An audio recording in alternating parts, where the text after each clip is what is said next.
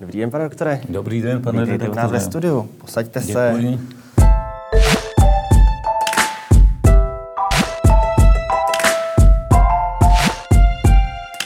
Dobrý den, vítejte v novém dílu pořadu Kapitola, kam dnes naše pozvání přijal Vladimír Plášil, soudní exekutor a prezident Exekutorské komory České republiky. Pane doktore, ještě jednou vítejte u nás ve Dobrý studiu, děkuji, že jste přišel.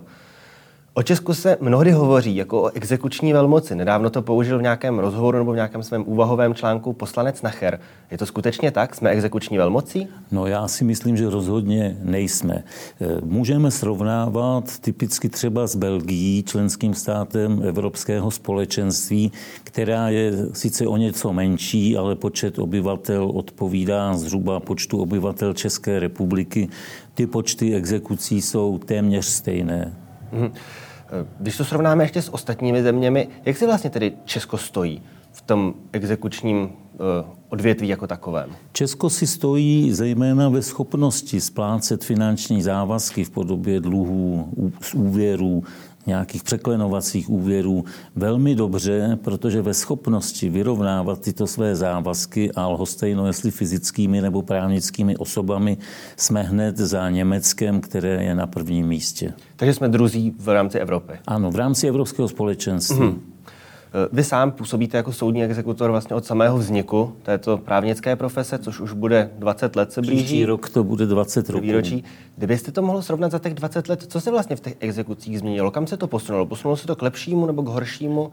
Jak by se to zhodnotilo? Pokud to mohu ze svého pohledu posuzovat, tak samozřejmě se zlepšilo to, že najednou se podařilo vymáhat a efektivně vymáhat dluhy, které byly prostřednictvím třeba výkonu rozhodnutí prováděných soudy naprosto nevymahatelné. Soudní exekutor se stal takovým hrdinou práva, protože najednou začal přinášet vymožené plnění. Na druhou stranu potom se ty exekuce staly i určitým takovým politickým fetišem, dá se říci, protože byli politici, kteří, když viděli počty exekucí, tak si, a podotýkám naprosto milně, spočítali, že co exekuce, to jeden volič potenciální a že to je široký elektorát, takže jsme mohli často registrovat, zejména v předvolebních billboardech, hesla typu zatočíme s exekutory, zestátníme exekutory a podobně. Přičemž nikdo z politiků nevzal v úvahu, že naprostá většina, nadpoloviční většina členských zemí Evropského společenství má soukromé exekuční služby. To nemluvím o USA, Kanadě, Spojeném království, kde je to také.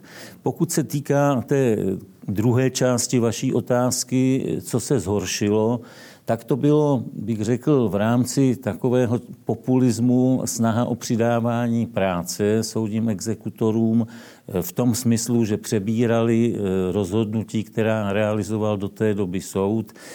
Byla to práce navíc, která po hříchu ovšem nebyla někdy honorována a to exekuční řízení se zbyrokratizovalo. To znamená, prodloužilo se o ty byrokratické úkony. To je můj názor. Jak jste teď zmínil tu práci navíc, o co konkrétně šlo nad ta klasická exekuční řízení vymáhání pohledávek? No tak jsou to především rozhodovací úkony, které jsou spojeny například s žádostí o vyškrtnutí movité věci ze soupisů, žádost o povolení odkladu exekuce, i když tam samozřejmě, pokud s tím soudní exekutor nesouhlasí, předkládá dál soudu, ale je tam mnoho těch papírových úkonů, no a to každé jednotlivé řízení natahuje. Hmm. Ten počet osob v exekuci se snižuje. Ten se snižuje průběžně. Nicméně stále tam máme zhruba desetinu populace, která v nějaké jedné či více exekucích stále je.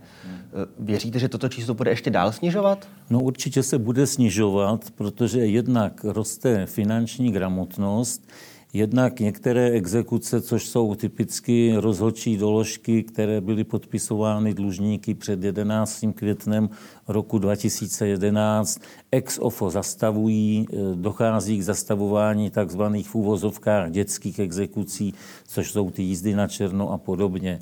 Já si osobně myslím, že je to proporce samozřejmě této situace, kterou jsem popsal, a zároveň proporce finanční gramotnosti, protože bohužel pořád je Česká republika rájem nebankovních půjček. Sami víme, že když si půjdeme půjčit do peněžního bankovního ústavu, tak ten má nastavenou řadu postupů, kterými si zjišťuje tu likviditu toho potenciálního klienta. Bohužel, byť třeba již e, zákon o spotřebitelském úvěru a o dalších souvislých konsekvencích trošku reguluje ty nebankovní půjčky, tak sami denně vidíte na billboardech, v internetu, v médiích reklamy vysloveně sugestivního typu půjčíme vám i hned, půjčíme vás bez prověření vaší solventnosti a podobně. No a když takové nabídky jsou a peníze jsou půjčeny, tak by měl být potenciální klient eh, i potenciální dlužník, tedy velice ostražitý, protože není vůbec, eh, bych řekl, ničím výjimečným, že si půjčí částku 10 tisíc korun a vrátit musí 14. Mm. Takže to jsou ty otázky i dobrých mravů, jak má na mysli občanský zákonník. Takže myslíte, že to, když se vede ta debata o tom, jako že je problém, že lidé jsou v exekuci, musí splácet víc, než si půjčili, plus tedy samozřejmě ty různé náhrady nákladů řízení, že ty exekuce jsou v podstatě jenom důsledkem toho problému, kterým jsou tato přemnožené různé nebankovní půjčky, často až jako lichvářské? No samozřejmě. A navíc od Rakousko-Uherska přes všechny režimy, které zde byly, tak trestný čin lichvy byl vždy trestným činem lichvy. Když byste pravděpodobně asi ze statistik státních zastupitelství, soudů nebo policie ČR hledal pravomocně odsouzeného lichváře. Musel byste si na to vzít zřejmě eh, na ty tabulky velmi silnou lupu, protože já sám, protože konečně jsem i bývalý orgán činný v trestním řízení, tak tyhle věci sledují a prostě je nezájem, ono je to také asi i hodně práce, tyto trestné činy postihovat. Eh, bavili jsme se o tom, že počet lidí v exekuci a počet těch exekucí jako takových se snižuje. Jak vy jako exekutoři, co můžete jako vy za sebe i za členy komory, v jejímž jste čele, jak hledíte na tu blížící se nejspíš nastupující ekonomickou krizi v souvislosti s tím výpadkem ekonomiky v době koronavirové? Hrozí tam, že se ten počet opět třeba v tomto roce nějak zvýší, že tam budou lidé, kteří díky tomu, že měli tři měsíce zavřený obchod, tak jako přestali být schopni splácet své závazky? Je tam takováto obava z vaší strany, tak nebo to, obava spíše tedy jako předpoklad? My nejsme samozřejmě oprávněni posuzovat nějaké makroekonomické souvislosti. Na druhou stranu, eh, aby někdo mohl exekuční řízení vyvolat, tak musí mít exekuční titul, čili musí mít rozsudek proti někomu, nazývejme ho obecně dlužníkem. Eh, podle našich poznatků zatím se nezvýšil na žádném soudu nápad v tom smyslu, že by padaly žaloby na úhradu nějakých závazků přímo souvisejících eh, s koronakrizí. Na druhou stranu, budeme-li vycházet z obecné promlčecí lhůty v občanskoprávních a v obchodních vztazích, dejme tomu té tříleté nejčastější, tak eh, ten věřitel si může dovolit v rámci této lhůty tu žalobu podat kdykoliv. opravdu třeba kdykoliv v této lhůtě. Ale zatím, i pokud jsme to konzultovali s některými odborníky z oboru ekonomie, tak to vypadá tak, že se spíše lidé straší, než tedy, aby reálně hrozilo. A ono to bude mít negativní důsledky, protože třeba bankovní ústavy, které jsou velmi opatrné v poskytování úvěru, na rozdíl těch nebankovních společností, tak si mohou říct, no budeme ještě striktnější, budeme opatrnější, protože to je slyšeno z médií v podstatě každodenně, ale tvrdá data žádná k dispozici nejsou. Takže si myslím, že se zatím pohybujeme v rovině spekulací. Hmm už na začátku, když jsme mluvili o tom, jak se vlastně zakládala ta profese hmm. soudního exekutora. Mluvil jste o tom, že když ty dluhy byly vymáhány prostřednictvím toho soudního výkonu, že často zůstávaly nedobytné. Nicméně i v současné praxi soudních exekutorů je spousta pohledávek, které víceméně dopadají úplně stejně. Troskotají na tom, že ten uh, povinný vlastně třeba žádný majetek nemá, nemá žádnou práci. Uh, zeptal bych se, kolik takovýchhle nedobytných pohledávek vlastně v exekutoři mají a co s nimi jde dělat? Jsou tu nějaké návrhy na to, že by se vlastně tyhle ty dluhy, které třeba nebylo nic vymoženo v nějakou časovou úseku třeba pěti let, že by se odpustili. Je to cesta, nebo jak by to mělo vlastně tak je to, je to, pane redaktora, jedna z cest, která musí být asi kombinována s řadou dalších opatření. Navíc toto rezonuje teďka poslaneckou sněmovnou parlamentu České republiky. Já bych ještě v, v tomto případě chtěl podotknout, že hrají roli i takové fenomény jako malá výše maximálních ročních odpisů, protože mm-hmm. pokud ten věřitel tu situaci takovou zná, nebo je mu to i dopředu známo, je do té exekuce tlačen prostě proto, že nemůže odepsat víc než tuším 200 tisíc korun ročně. Ten... A účetní firma nebo auditor mu řeknou, no tak musíte mít aspoň potvrzení z exekučního řízení, že je to nedobytné, abychom to mohli tedy lege artis všechno pro správce daně představit. Tady by jednou z variant bylo Podotýkám obdobně to i v Belgii, že soudní exekutor by mohl v rámci další činnosti, kterou může ze zákona provádět, realizoval takzvanou exekuční, respektive předexekuční mediaci. To znamená, před vlastním exekučním řízení by za poplatek placený, podotýkám, věřitelem, navštívil toho dlužníka, projednal s ním možnosti, třeba překlenovací úvěr, že by si zařídil nebo že by se odpustilo příslušenství. Hmm.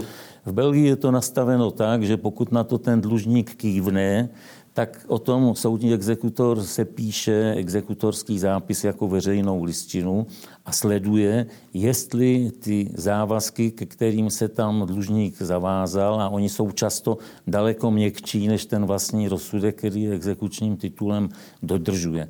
Pak, když dodržuje, je to v pořádku, exekuční řízení se nezahajuje, pokud ovšem je dlouhodobě, protože samozřejmě může měsíc marodit třeba, že pokud je dlouhodobě viděno, že se tomuto přijatému novému závazku vyhýbá, tak ta exekuce je pak nařízena se mhm. všemi důsledky.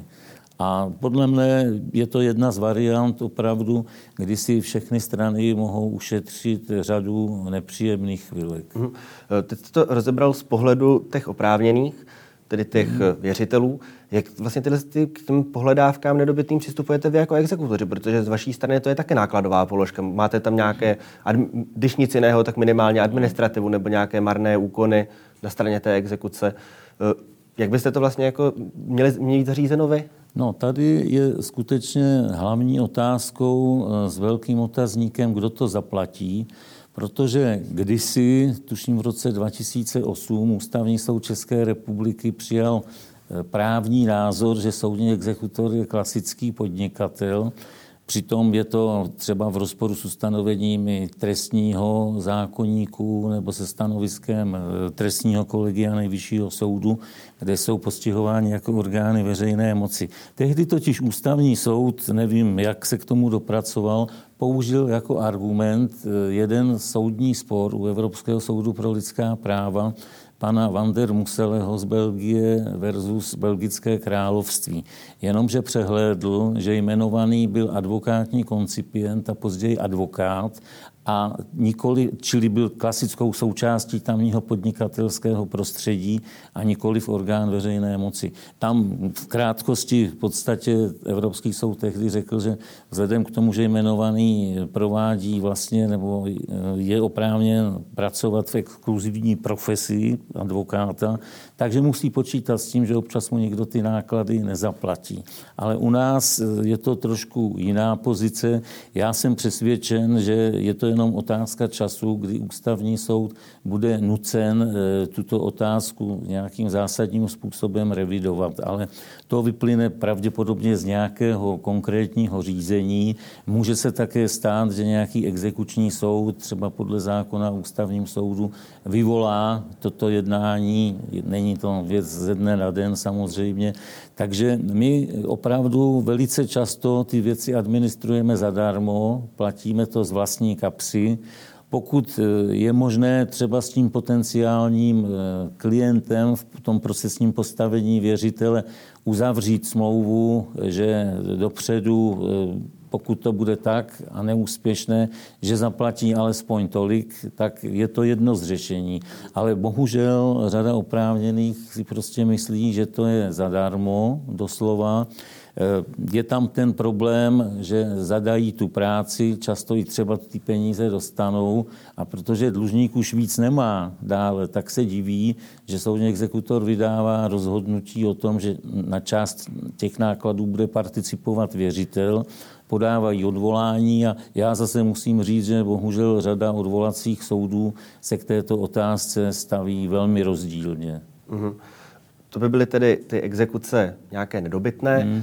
Když se posuneme k dalšímu aspektu, poměrně problematickému, exekucím vícečetným, protože jsou zde lidé, kteří nemají tu exekuci jednou a dokonce jsou tady takoví, kteří mají desítky exekucí na své osobě. E, ten problém je často spatřován v tom, že tím pádem mají ty exekuce zpravovány více exekutory, více exekučními úřady, přičemž ke každé nabývá nové a nové příslušenství, nové náklady. Eh, jsou tu různé jako opět návrhy na řešení té situace, ať už je to nějaká podoba exekutorské teritoriality, nebo to, že by vlastně ty exekuce pokračovaly u toho, kdo vede tu první.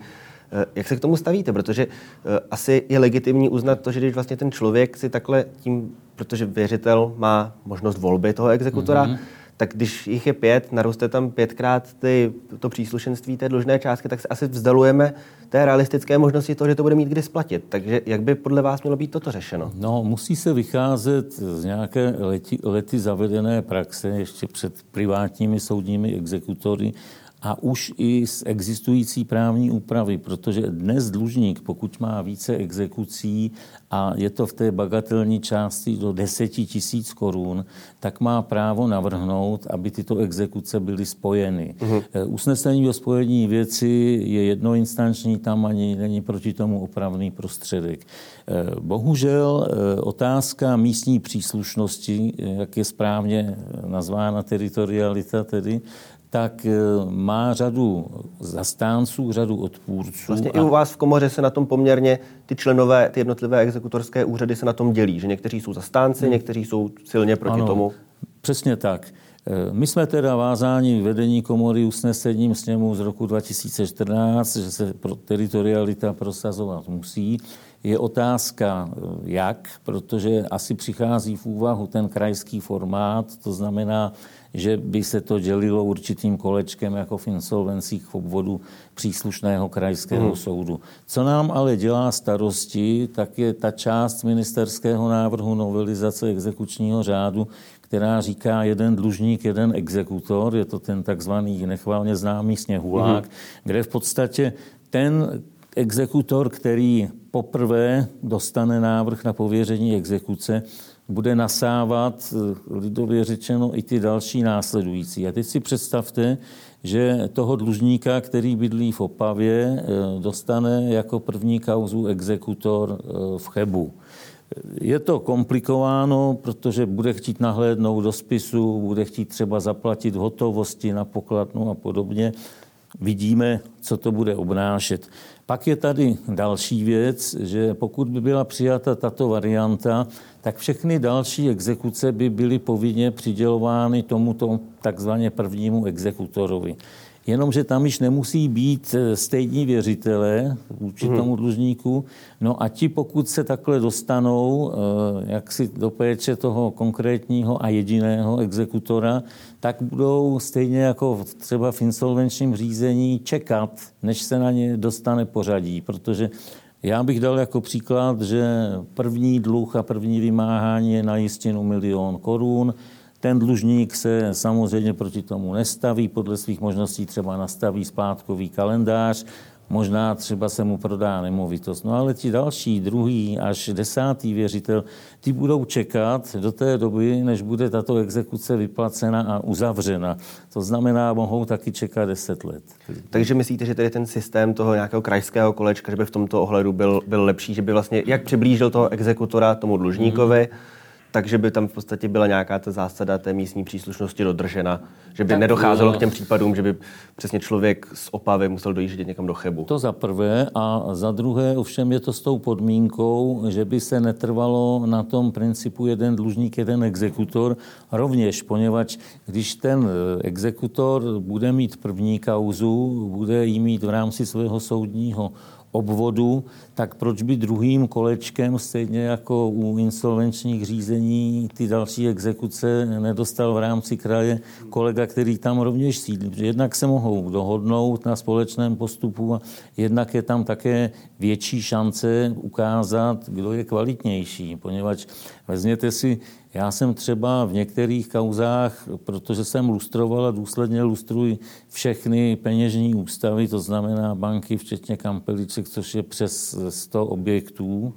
respektive subjektů a jsou kolegové, kteří lustrují pět, šest bank, protože vychází z toho, že to jsou nejčastěji frekventované bankovní služby u těch dlužníků. Uh-huh. Je to otázka, protože dnes se dlužníci naučili i pracovat s těmi takzvanými neidentifikovatelnými bankovními kartami. Ty si mohou koupit na poště.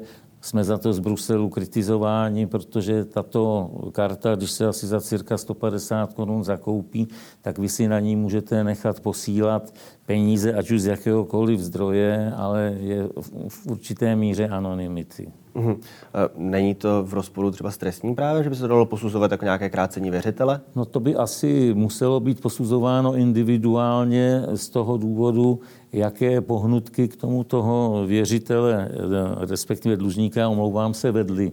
Já jsem na tu kartu přišel před několika roky, protože jsem si byl zaplatit složenku na poště hmm. a viděl jsem tu kartu, tak jsem se ptal eh, paní za přepážkou, co to je za produkt bankovní. A říkal, to je výborná novinka, to je proto, když jste v exekuci, abyste ty peníze zatajil v podstatě. To jste musel mít asi radost, když to řekl no, zrovna vám. To je otázka, abych řekl, přístupu, protože prostě jsou nové neotřelé metody, jak se tomu placení vyhýbat. Mm-hmm. No.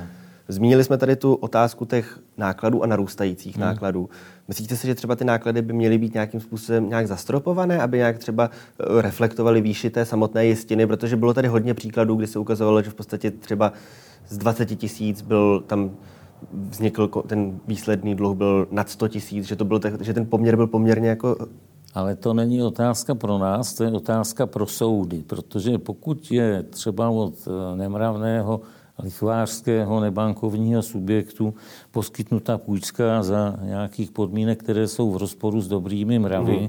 tak je už leta možnost, aby soud, který tu exekuci eh, vydává to pověření pro exekutora, omezil a moderoval zejména to příslušenství. Některé soudy to důsledně využívají, Některým soudům je to v zásadě jedno, protože vychází z toho, že ten dlužník může podat návrh na zastavení exekuce a hmm. rozporovat výši těch úroků. Co ovšem dlužníci bohužel nedocenují, tak jsou náklady právních zastoupení, poněvadž když si ten věřitel vezme advokáta, no tak tam je úkonová odměna podle advokátního tarifu a to je potom i k takové částce nebo daleko menší částce. Furt stejné. Řekl, no, furt stejné to není. Ta odměna advokáta je také podle výše mm-hmm. jistiny, ale je tam řada úkonů, že a ten advokát, nebo pokud ten eh, jeho klient, to znamená věřitel, ho pověří třeba zajít, nahlédnout do soudního spisu. Tak je to úkon. No, tak je to úkon. Samo, samo to zpracování, podání no. té žaloby je úkon. Takže tam může být 4-5 úkonů a prostě být právně zastoupen je ústavním právem každého mm-hmm. občana. Eh, když se pozastavíme u jedné uh, oblasti exekucí, která byla asi nejčastěji kritizována. Hmm. Byly to ty mobiliární exekuce hmm. movitého majetku, což si vlastně každý představí, to, že vlastně exekutor, protože už málo kdy to je exekutor, jsou to vykonavatelé toho exekutora, tam přijde, oblepuje samolepkami ten jejich movitý majetek. Mnoho exekutorů od tohoto ustoupilo, protože se zjistilo, že třeba ty lidé reálně žádný jako speněžitelný majetek nemají, nebo že je to v podstatě nějaké staré věci, které ani sami v té dražbě potom nejsou schopni pokrýt vůbec náklady toho samotného úkonu té mobiliární exekuce. Jaká myslíte, že je budoucnost tady tohoto aspektu? Má to stále cenu to dělat, pokud třeba exekutor zjistí, že ten dlužník nevlastní, dejme tomu, auto nebo nějakou dražší elektroniku, no. že je to člověk, který žije v, opravdu v nuzných poměrech. Má vůbec cenu zatím uvažovat? Je to případ od případu. Já bych se jim nevyhýbal samozřejmě v závažných exekucích, kde lze už dopředu očekávat, že se prostě majetek bude někam uklízet. To za prvé. Za druhé, Poslední úprava exekučního řádu z roku 2015 nás do těch mobiliárních exekucí v podstatě nutí, protože je to jeden z obligatorních způsobů, hmm. který by měl předcházet těm více invazivním typu prodej nemovitostí. Takže to je jeden pohled na věc. E, co se týká nákladů těch mobiliárek, tak ty jsou zastropovány částkou do 2000 korun, tam se víc účtovat nedá. A e, samozřejmě, kdo je vykonavatelem u nás, tak na rozdíl od soudního vykonavatele musí mít docela náročnou odbornou zkoušku, aby mohl vykonávat. Vím, že teď mají kamery, že mají, aby byl to záznam pořizován. posledních pět let už úprava, kdy vlastně od samého začátku, od zazvonění nebo od vrtání zámku až po skončení se ten úkon musí nějakým způsobem dokumentovat na nosič video.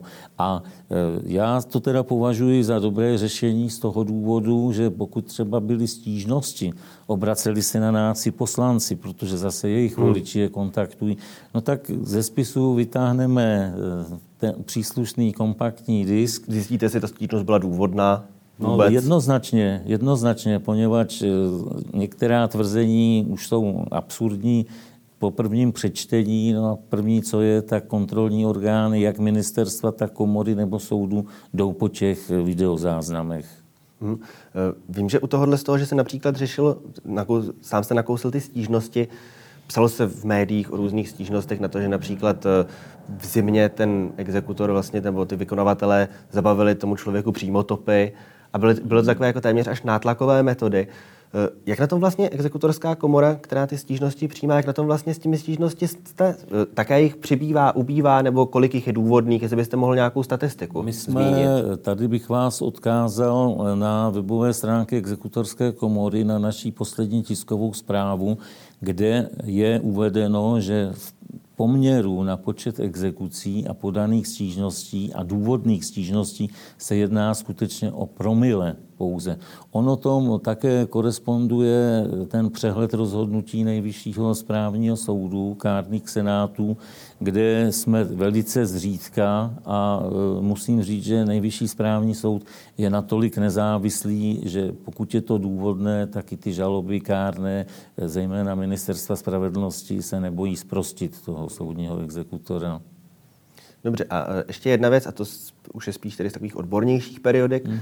My se tam řešilo u těch mobiliárních exekucí, že tím, jak některé úřady e, k ním přistupují, některé ne, že mnohdy dochází k něčemu podobnému, jako jste popisoval v tom případě ten jeden exekutor, jeden dlužník, že na to dlužníka je vedeno třeba více exekucí, přičemž to je vedeno exekutory, který se neuchylují k těm mobiliárním exekucím a pak tam ten jeden pošle vykonavatele, což má většinou za efekt to, že ten člověk třeba se zalekne, že by mu byl zabaven majetek, vytáhne někde, si půjčí od souseda peníze a tím vlastně dojde k přeskočení těch předchozích exekucí. Je, je tohle nějaký problém, který řešíte na exekutorské to, komoře? Eh, musí se vycházet z platné právní úpravy. Je to na to speciální zákon číslo 119 2001 sbírky, který upravuje otázky souběhu exekucí. Tam je první princip v tom, že exekutor, ať už je to státní, soukromý, daňový, celní nebo správního orgánu, je první v pořadí podle toho, kdy dojde ten exekuční příkaz. To znamená, kdo dřív přijde, ten dřív mele. A teď si vezměte případ, že dlužník má obstavený dům exekučním příkazem, jedním exekutorem, No a ten druhý, který v podstatě se už nedostává ani ke mzdě nebo k nějakým obdobným jiným pohledávkám, musí přistoupit eh, k tomu soupisu movitých věcí. I uvědomí toho, že ten, eh, bych řekl, ekonomický efekt nebude nijak významný, poněvadž dneska, kde je převis nabídky veškerého spotřebního zboží nad poptávkou, tím, že zboží, ať je to televize nebo nějaká hifi souprava, zakoupíte nové a vynesete z kamenné prodejny nebo převeznete dolů. 40, minus 40% okamžitě. To se vždycky říkalo s auty, že když autem vyjedete no. s novým z autosalonu, hmm. takže rázem si můžete půlku odepsat. No, to bylo po roce 89 eh, samozřejmě, dřív to bylo jinak, protože i ojetá auta, něco Měla. pamatuji, se přeplácela. Mm-hmm. Zmínil jste exekuci formou prodeje nemovitého majetku, nemovitostí. Hmm. Vím, že se tam hodně řešilo, že tam také občas docházelo k tomu, že vlastně došlo k obstavení té nemovitosti a třeba přihlášení do nějaké dražby eh, kvůli pohledávce, která byla vůči hodnotě té exekuce té nemovitosti víceméně bagatelní. Třeba prodával hmm. dům za v hodnotě 4 milionů kvůli 50 tisícové pohledávce. Ano. Změnilo se na tom něco, nebo jaká no, je ta současná tady, úprava? prosím vás, dlužníci a často i některé jiné zájmové subjekty zamlčují to, že při prodeji nemovité věci před dražbou samotnou se mohou do exekučního řízení přihlásit další věřitelé. Mm. To znamená, já jsem, dělal jsem to 15 let, tu věc podotýkám, protože tam ten dlužník házel lidově řečeno vidle do všeho, tak eh, tam se přihlásilo dalších 15 věřitelů a jenom ty přihlášené vedlejší pohledávky byly asi za 10 milionů.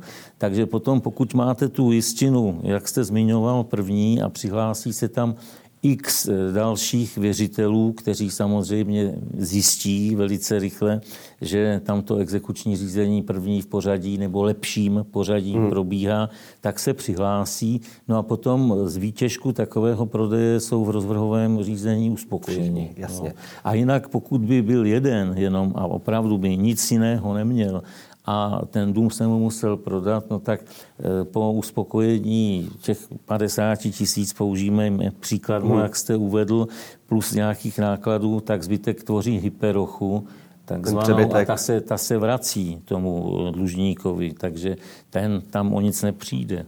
hmm Když si teď vezmeme, už jste srovnával například s Belgií, kdybyste měl srovnat s těmi zahraničními úpravami v rámci Evropy, je někde v nějaké zemi něco, co v Česku podle vašeho názoru chybí? Čím by se tedy měli jako uh, poslanci inspirovat a přivést do našeho právního řádu, aby to třeba zefektivnilo práci vás jako soudních no, exekutorů? Eh, asi by se vyplatilo uvažovat o tom, jestli je pro stát efektní provozovat souběžně výkon rozhodnutí podle občanského soudního řádu, kde všechny ty výdaje jdou z kapes daňových poplatníků kteří nic nedluží. Vezměte si v Belgii, tam je výhradně, bych řekl, jednosměrný systém, jenom privátní exekutoři. Podotýkám, že oni tam existují nepřetržitě od 14. století, ne, to je ve Francii, v Belgii od roku 1830. Stále je to docela dlouho. Takže eh, je tam prostě určitým způsobem zavedeno, že tato právní služba existuje a že jsou jedním ze sloupů zákonnosti. Pokud bude možnost volby mezi tou státní exekucí a privátní, no tak je tam samozřejmě třeba otázka možná menších poplatků, to je častá argumentace oponentů privátních exekutorů, jenomže mzdy, zákonné odvody zaměstnancům soudu a tak dále, to jde prostě z peněz všech daňových poplatníků. Takže u nás stále tato dvoukolejnost je, že ano. existujete vy jako soukromí exekutoři, tak přesně, ta možnost toho přesně. soudního. Uchyluje se k tomu vůbec někdo? Jo, uchyluje. E, ty důvody jsou nejrůznější, ale je to tak.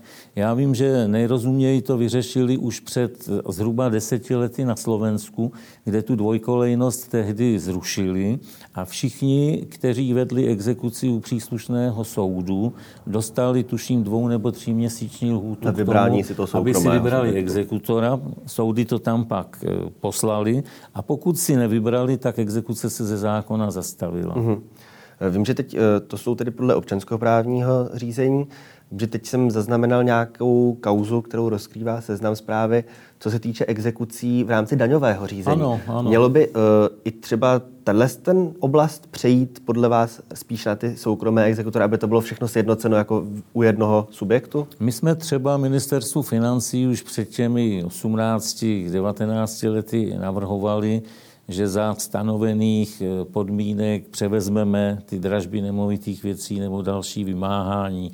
Ministerstvo se k tomu zatím staví velmi negativně a já teď v souvislosti třeba s úlevami, v souvislosti s přijatým zákonem Lex COVID, kde došlo k nějakým omezením eh, soukromých soudních exekutorů, eventuálně výkonu rozhodnutí podle občanského soudního řádu, tak bych chtěl poukázat na to, že zákon vůbec neřeší a neřešil exekuce správce daně, celní zprávy a exekuce orgánů státní zprávy a územní samozprávy, které při stejných pravomocech ty, ty správní exekuce probíhají podle ustanovení správního řádu.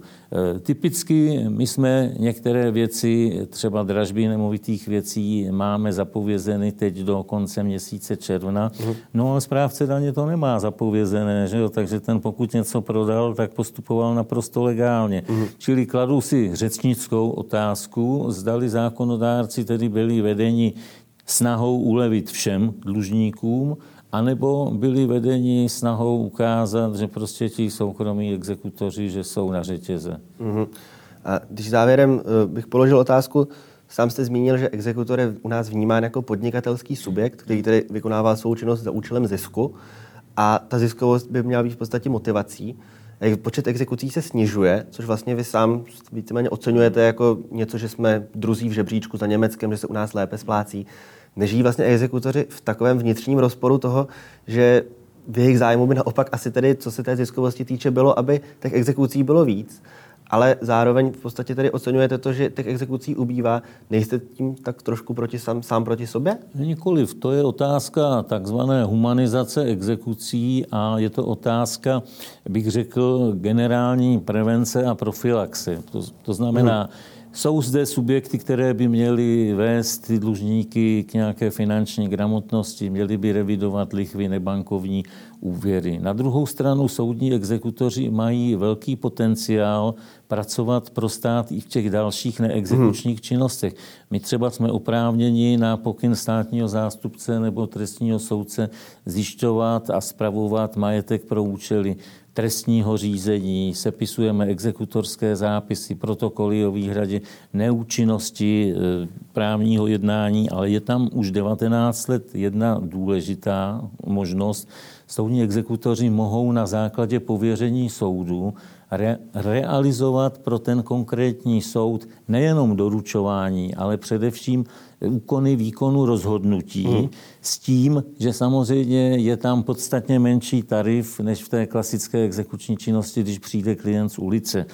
To může přicházet v úvahu třeba u soudu okresního, který když má dva vykonavatele a oba mu, nebo jeden mu onemocní a druhý podá výpověď a potřebují něco provést, tak tyto soudy by to mohly využívat. Nevyužívá to nikdo. A mám vážnou obavu, že není eh, jaksi předsedům soudů nebo příslušným náměstkům ani známo toto ustanovení exekuční. Do, dokonce až tak, že myslíte, no, že... No to je můj názor, prosím pěkně, protože víte sami, že třeba otázka doručování, ať už v civilním nebo v trestním řízení, je po každém druhém pololetí kalendářního roku soudcům komplikována tím, že když chtějí doručit prostřednictvím policie ČR, tak mají odpověď, nemůžeme, spotřebovali jsme pohonné hmoty, jsme eh, pod limitem.